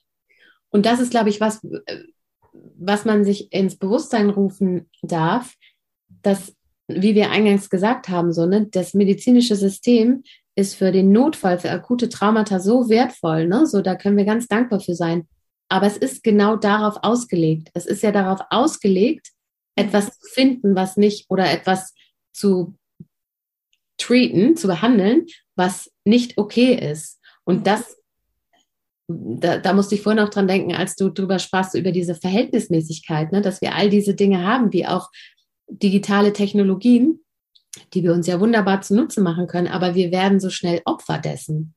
Wir werden das, so destruktiv. Mhm. Genau, und das passiert eben auch. Es ist doch wunderbar, dass, dass wir diese medizinische Notfallversorgung haben, die wir auch wirklich in Dankbarkeit nutzen, wenn es so ist. Aber dass wir von vornherein Geburt komplett darauf auslegen, dass was schief läuft und dementsprechend ja auch viel zu häufig eingreifen, wenn es gar nicht nur tut, das macht so viel mehr kaputt, als dass es rettet. Naja, aber was, wenn das Baby so groß ist? Das ist einer der häufigsten heutzutage oder einer der großen Punkte, wo man sagt, oh, das könnte knifflig sein. Gibt es ja noch fünf bis zehn andere von diesen Argumenten. Ne? Ja, aber ich glaube, da müssen wir eine neue Podcast-Folge zu machen. Genau. Die Geburtsmythen.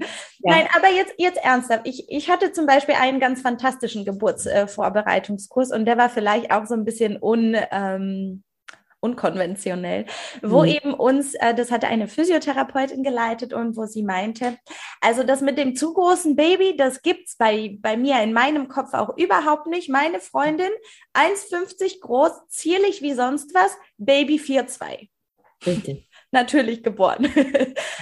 Und sie, sie hatte uns damals einfach jegliche Ängste, die hatte jegliche Bedenken einfach an so ganz normalen Beispielen, ohne dass sie natürlich übergriffig war, ohne dass sie das bewertet hatte.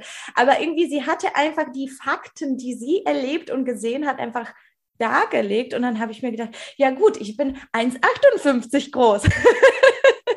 dann wird das irgendwie schon auch gehen. Mein Baby war auch nie groß, aber, ähm, aber ähm, es gibt einfach so, so, so viele Gründe, warum wir in, in die Angst gehen.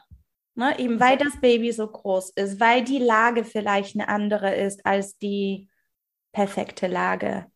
Ja. Das ist, glaube ich, was ich, ich weiß, ich, ich weiß teilweise gar nicht mehr, was ich dazu sagen soll, weil das für mich einfach nur so Limitierungen des, des Kopfes sind.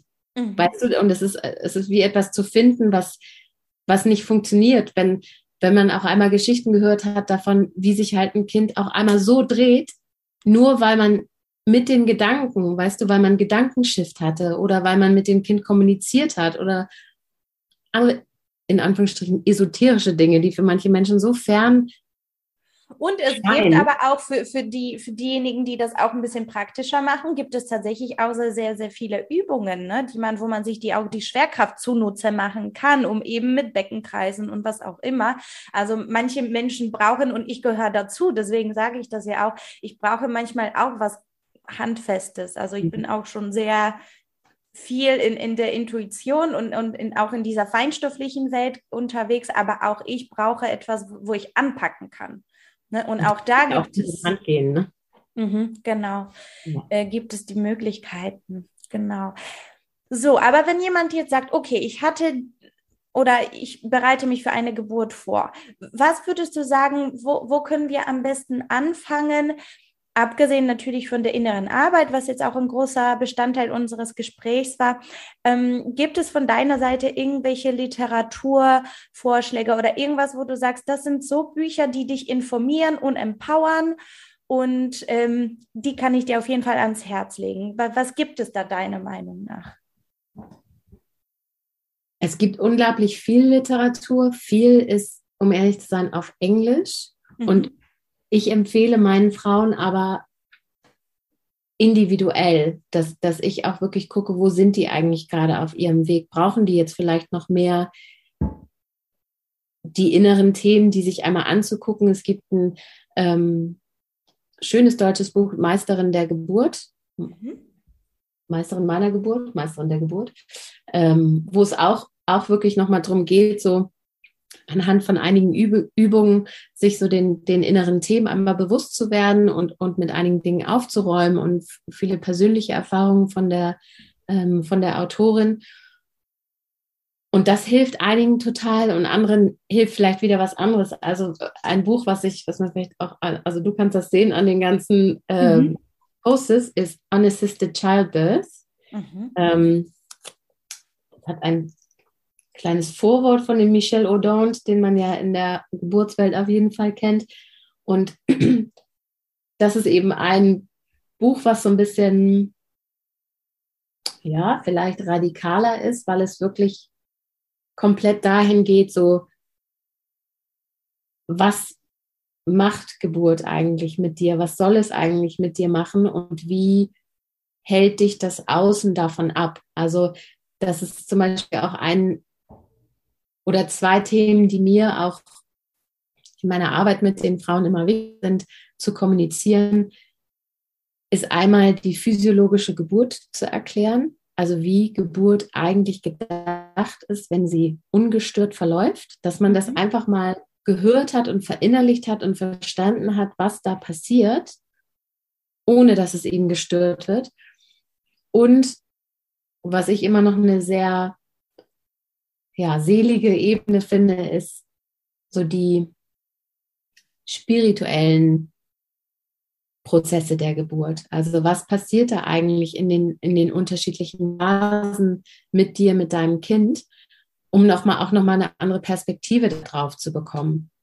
Und alleine so Dinge wie das, die erste Phase der Geburt eigentlich ja dafür da ist, und da können wir auch immer ins Tierreich gucken, die machen das ja intuitiv richtig, wie soll es auch anders sein, ähm, wo es total um den Rückzug geht, ne? wo es darum geht, wirklich so, okay, ich fühle mich noch ganz, ganz gut, ich kann noch Dinge machen, es ist, geht jetzt darum, irgendwie im Außen abzuschließen, vielleicht noch die Kinder, die schon da sind, irgendwie dahin zu geben, wo sie gut betreut sind, noch Dinge abzuschließen und sich dann zurückzuziehen und auch an dem Ort zu sein, an dem ich mich sicher und geschützt und ungestört fühle.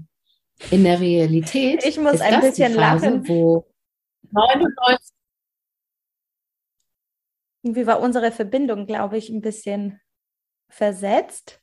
Du hast gerade gestoppt. Ja, ja. genau. Äh, ich muss ein bisschen lachen, weil für mich war die erste Geburtsphase tatsächlich diejenige, wo ich noch den Ofen und so weiter geputzt habe. Also ich war da tatsächlich sehr, mh, hm, hatte einen sehr hohen Bewegungsdrang. Also ich war alleine zu Hause natürlich, aber mhm. ich hatte einen sehr, sehr hohen Bewegungsdrang. Das ist ja äh, im Prinzip auch, ne, wenn, wenn man sieht, die Tiere sind da auch noch ganz unruhig. Ne? Mhm. Das ist die Phase, bevor du dich quasi zurückziehst. Das stimmt. Ja, das stimmt. Ja. Und das ist eben in der Realität die Phase, wo 99 Prozent der Erstgebärenden ins Krankenhaus eilen. Mhm. Mit das dem stimmt, ja. mit Bedürfnis, da anzukommen, wo sie dann eben gebären können. Und in so vielen Fällen sind sie dann aber noch gar nicht weit genug, in Anführungsstrichen, sodass sie dann wieder weggeschickt werden. Ja. Und diese ganze Phase, wo wir eigentlich zur Ruhe kommen sollen, ist dann in so viel Aufregung, was dafür sorgt, dass wenn die Geburt dann eigentlich losgeht, diese Frauen komplett fertig schon sind, vollkommen erschöpft sind.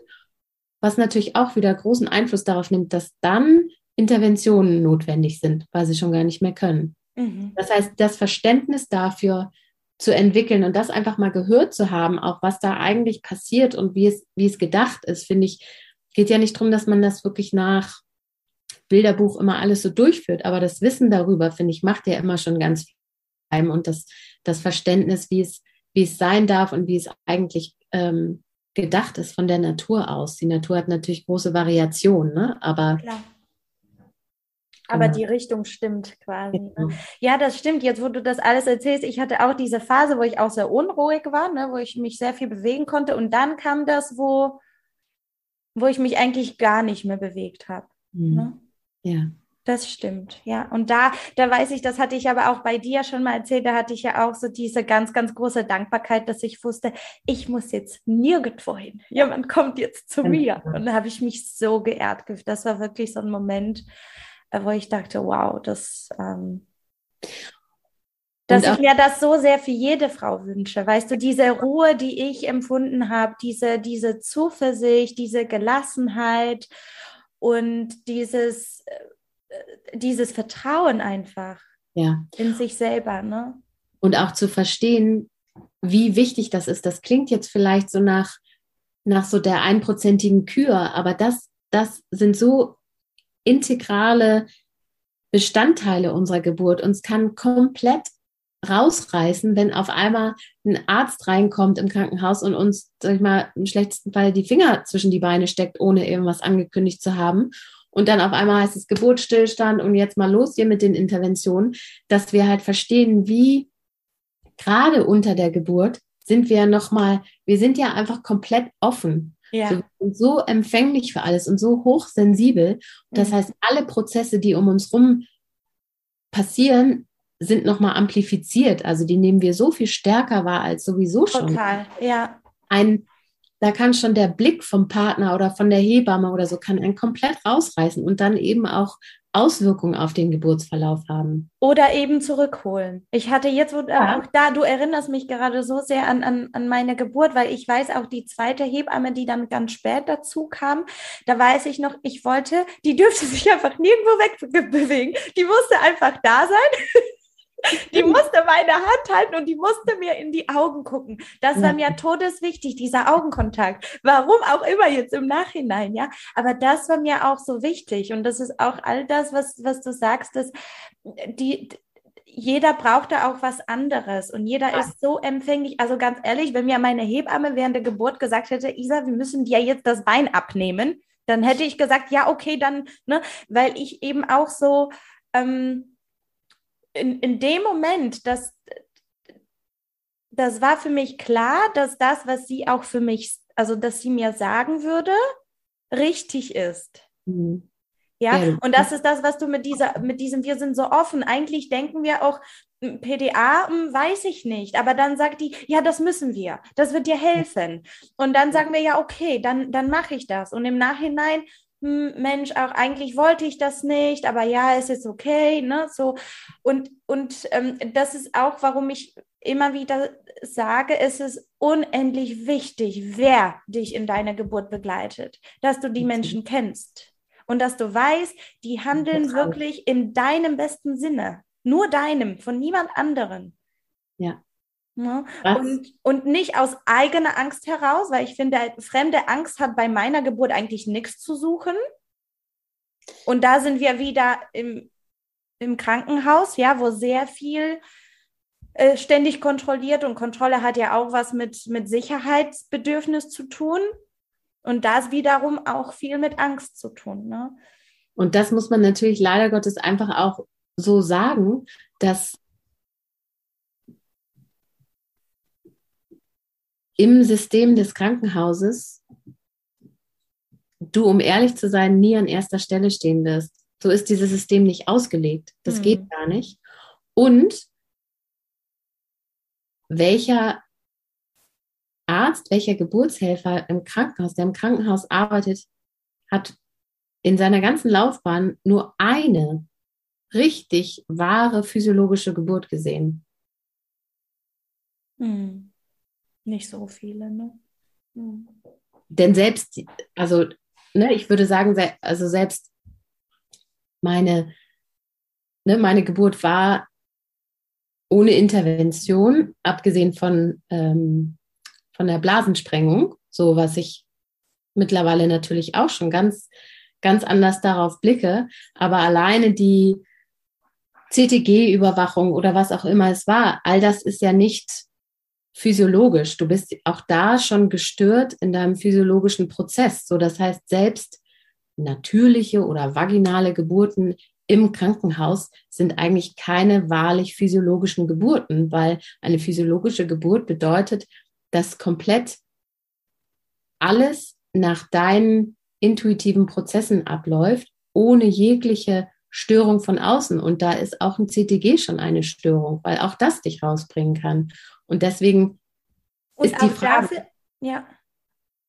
Und auch genau. da finde ich, kann man, kann man auch, und das, das wird den Frauen auch häufig nicht gesagt, wenn jemand zum Beispiel ein CTG angelegt bekommt, ist es ja auch, man kann, man darf auch Nein sagen.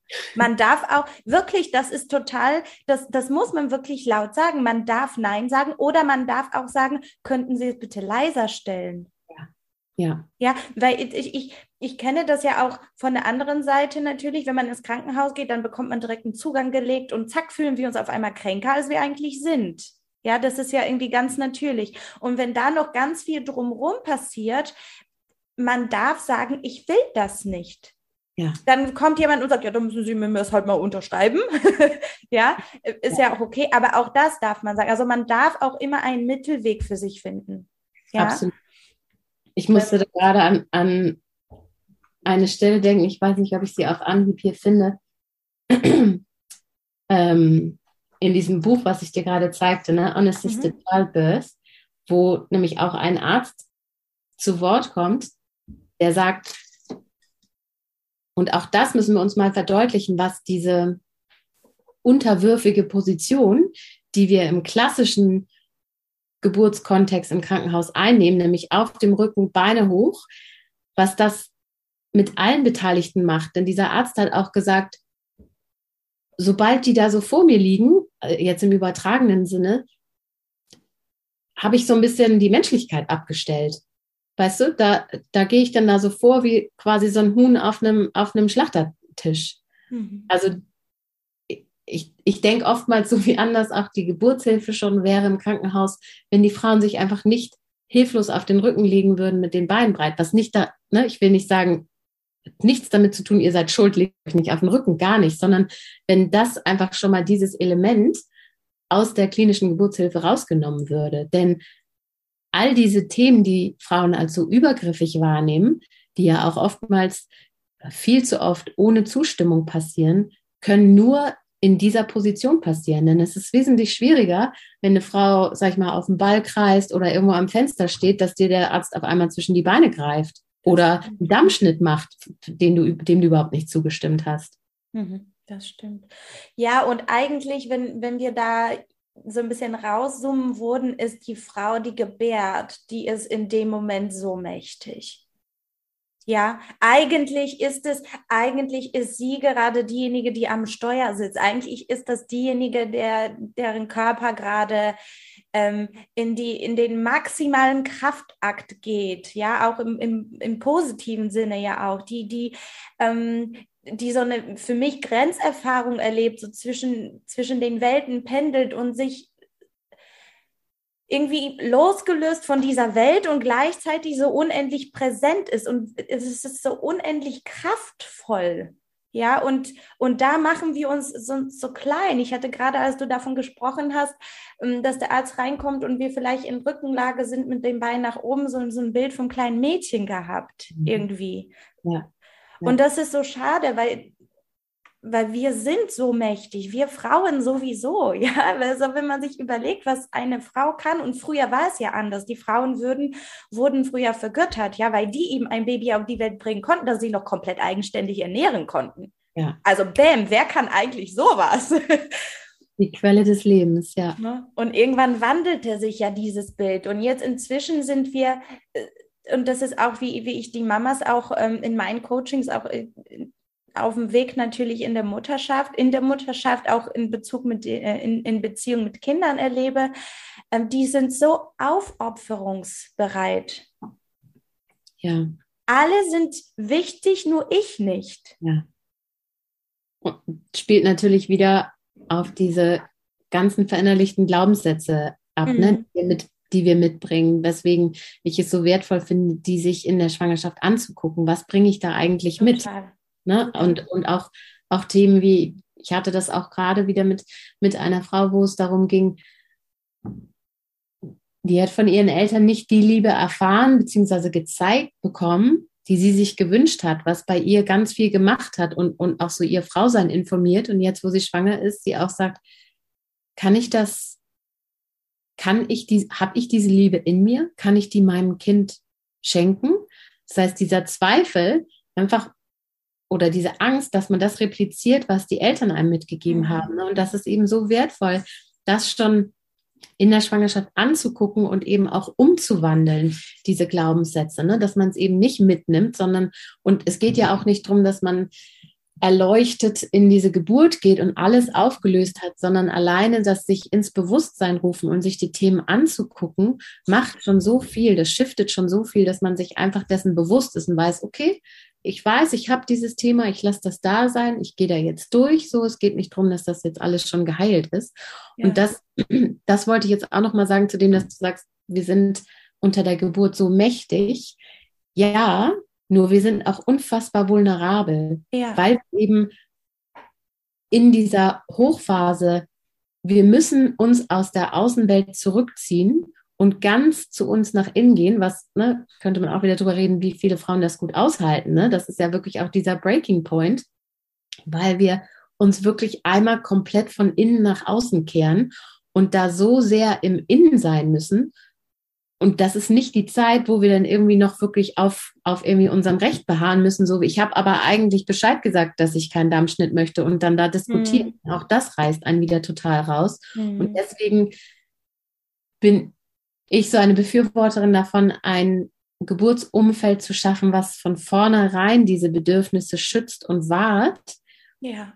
Und da muss ich leider sagen, kann ein Geburtsplan auch nicht viel ausrichten, wenn man mhm. in einem System sich befindet. Ein Geburtsplan gucken die sich an und wenn das alles, wenn das alles so friedlich läuft, dann kann man sagen, ja nett, das hat geklappt. Aber sobald irgendwas aus dem Rahmen geht, ist dieser Geburtsplan halt wirklich äh, dunkle Geschichte. Und, und dann, dieser Rahmen ist tatsächlich sehr eng, ne? muss man auch total. so sagen. Genau, ne? genau. Und das muss man wissen und dass man zumindest, ne, und deswegen zerreißt es mir auch immer das Herz, wenn, wenn ich sehe, wie viele Frauen eben alleine ins Krankenhaus gehen, dass wenn man zumindest eine Beleghebamme hat, die dich über deine gesamte Schwangerschaft kennengelernt hat, die weiß, was deine Bedürfnisse sind, die auch deine Geschichte kennt, die deine Themen kennt, mhm, genau. dann in diese Geburt zu gehen und die kann dann auch nur in einem gewissen Rahmen, aber die kann eben dein Schutzschild noch sein. Ne? Mhm. Ne? Und, und, du kannst dich zurückziehen und sie übernimmt eben so diese Kommunikation. Mhm. Oder dass du eben deinen Partner richtig schulst und trimmst, dass das seine Aufgabe ist. Ich finde immer gerade so die, die primär die männlichen Partner sind so die, die Türsteher. Mhm. Ja, auch da sieht jede Geburt anders aus und jeder Partner übernimmt eine andere Rolle, je nachdem, was, was das Bedürfnis ist. Aber ganz wichtig und es entstehen dadurch auch so viele Themen zwischen Paaren, dass Frauen sich alleine gelassen gefühlt haben unter der Geburt, weil gerade dieses Schutzschild, diese Schutzfunktion nicht mhm. da war. Und das sind eben auch Themen, die es sich lohnt, so ins Bewusstsein zu rufen. Mhm. Mhm. Frauke, ich glaube, wir könnten hier ewig sprechen, aber ich habe noch nie so eine lange Podcast-Folge aufgenommen. Mir ist noch mal was äh, in, den, in den Kopf gekommen. Ähm, also natürlich Geburtsvorbereitung, weil da wollten wir gerne noch mal das Also gerne eigene Themen anschauen, gerne Literatur anschaffen und auch da nicht einfach alles übernehmen, sondern gucken, was stimmt für mich, was ist ja. meine Wahrheit, sich einfach inspirieren lassen von so einer Literatur. Das war bei mir damals tatsächlich auch ein Startschuss. Mhm.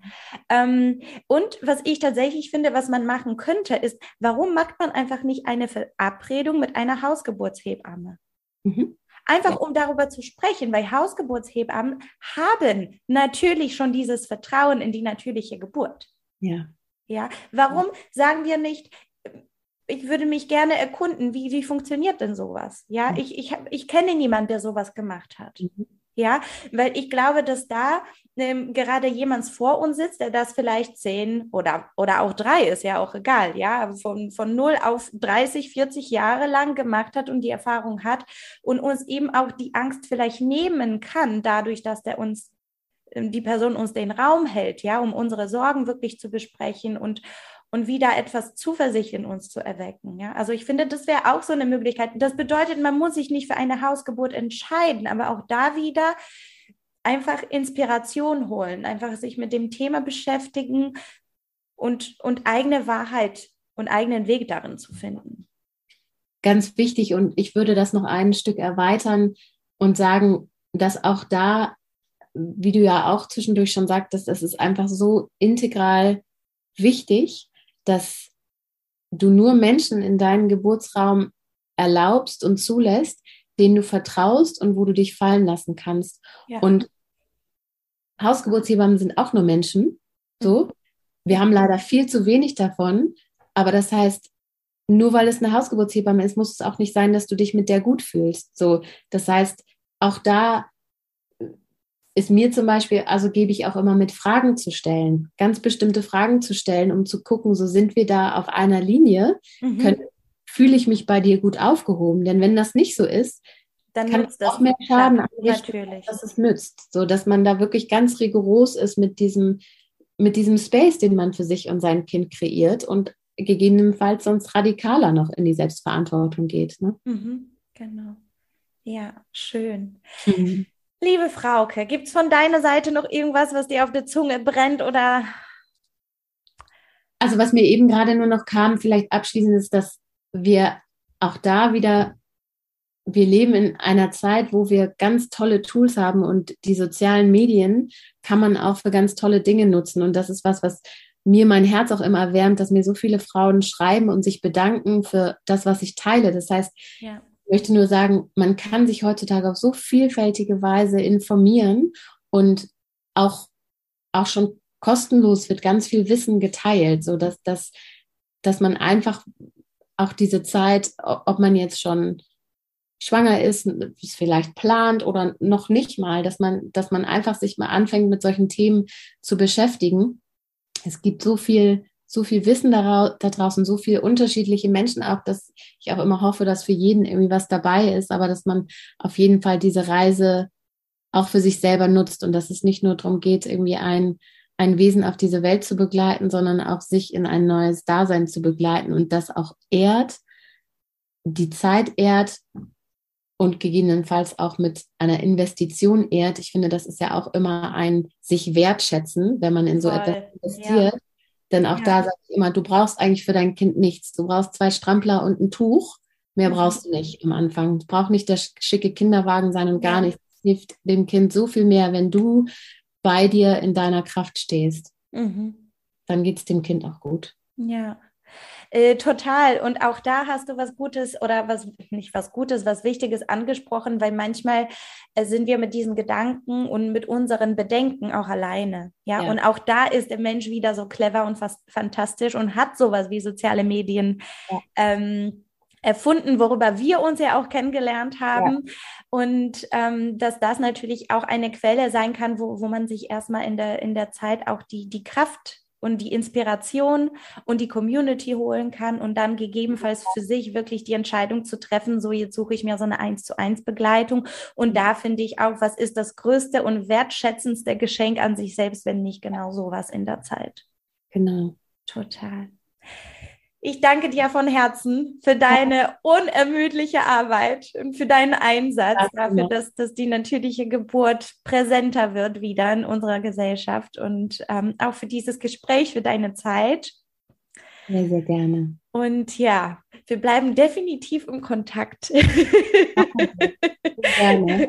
Macht's gut, liebe Frauke. Vielen Dank.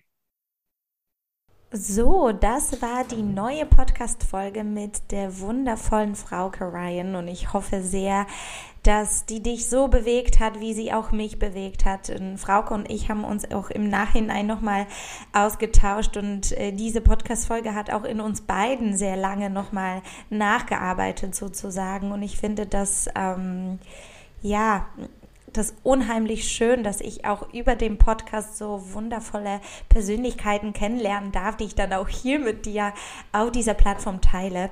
Und äh, von daher würde ich mich wahnsinnig freuen, wenn du mir eine Rückmeldung äh, zu dieser Podcast-Folge hinterlassen würdest, wenn du deine Gedanken mit mir teilen würdest, vielleicht das äh, erzählen würdest, was für dich äh, stimmig war, was für dich vielleicht nicht ganz so stimmig war, was, ähm, was diese Podcast-Folge mit dir gemacht hat. Da würde ich mich wahnsinnig freuen, denn so ein Podcast ist häufiger vom Gefühl eine Einbahnstraße. Also ich spreche hier ähm, für dich etwas an und äh, weiß natürlich nicht, auf wie viele Ohren das genau stößt und was das mit dir macht. Von daher schreib mir unheimlich gerne entweder bei Instagram unter dem dazugehörigen Post oder einfach bewerte den Podcast selbst. Das würde mich auch ähm, wahnsinnig freuen und das unterstützt natürlich Mindful Parenting noch mehr Resonanz in der Welt ähm, zu bekommen. Und wenn du mit der lieben Frauke gerne in Kontakt treten möchtest, findest du wie immer unter dem unter der Podcast Beschreibung oder in der Podcast Beschreibung alle Zugangsdaten zu ihr sozusagen, also ihre Homepage und ihren Instagram-Kanal. Und ich bin sicher, sie freut sich auch sehr, von dir zu hören. Und ja, ich wünsche dir jetzt einfach eine fantastische Woche. Ich hoffe, das schöne Wetter ähm, kann dich dabei unterstützen, ähm, positiv durch die Welt zu gehen, auch wenn im Moment vieles im Umbruch und vieles sehr turbulent da draußen ist. Und ähm, noch eine kurze Anmerkung, der Workshop Regain findet am 17.03. statt. Es ist ein Workshop für dich, liebe Mama, in dem wir auf die unsichtbaren Energieräuber in deinem Alltag eingehen. 17.03. abends 20 Uhr via Zoom. Wenn du Interesse dran hast, dann guck doch auch gerne in den Show Notes. Da findest du auch eine Verlinkung zu weiteren Informationen zu. Und ich würde mich natürlich sehr freuen, dich dort live kennenzulernen und begrüßen zu dürfen.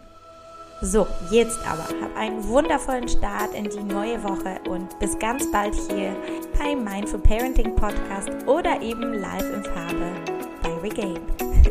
Deine Isa.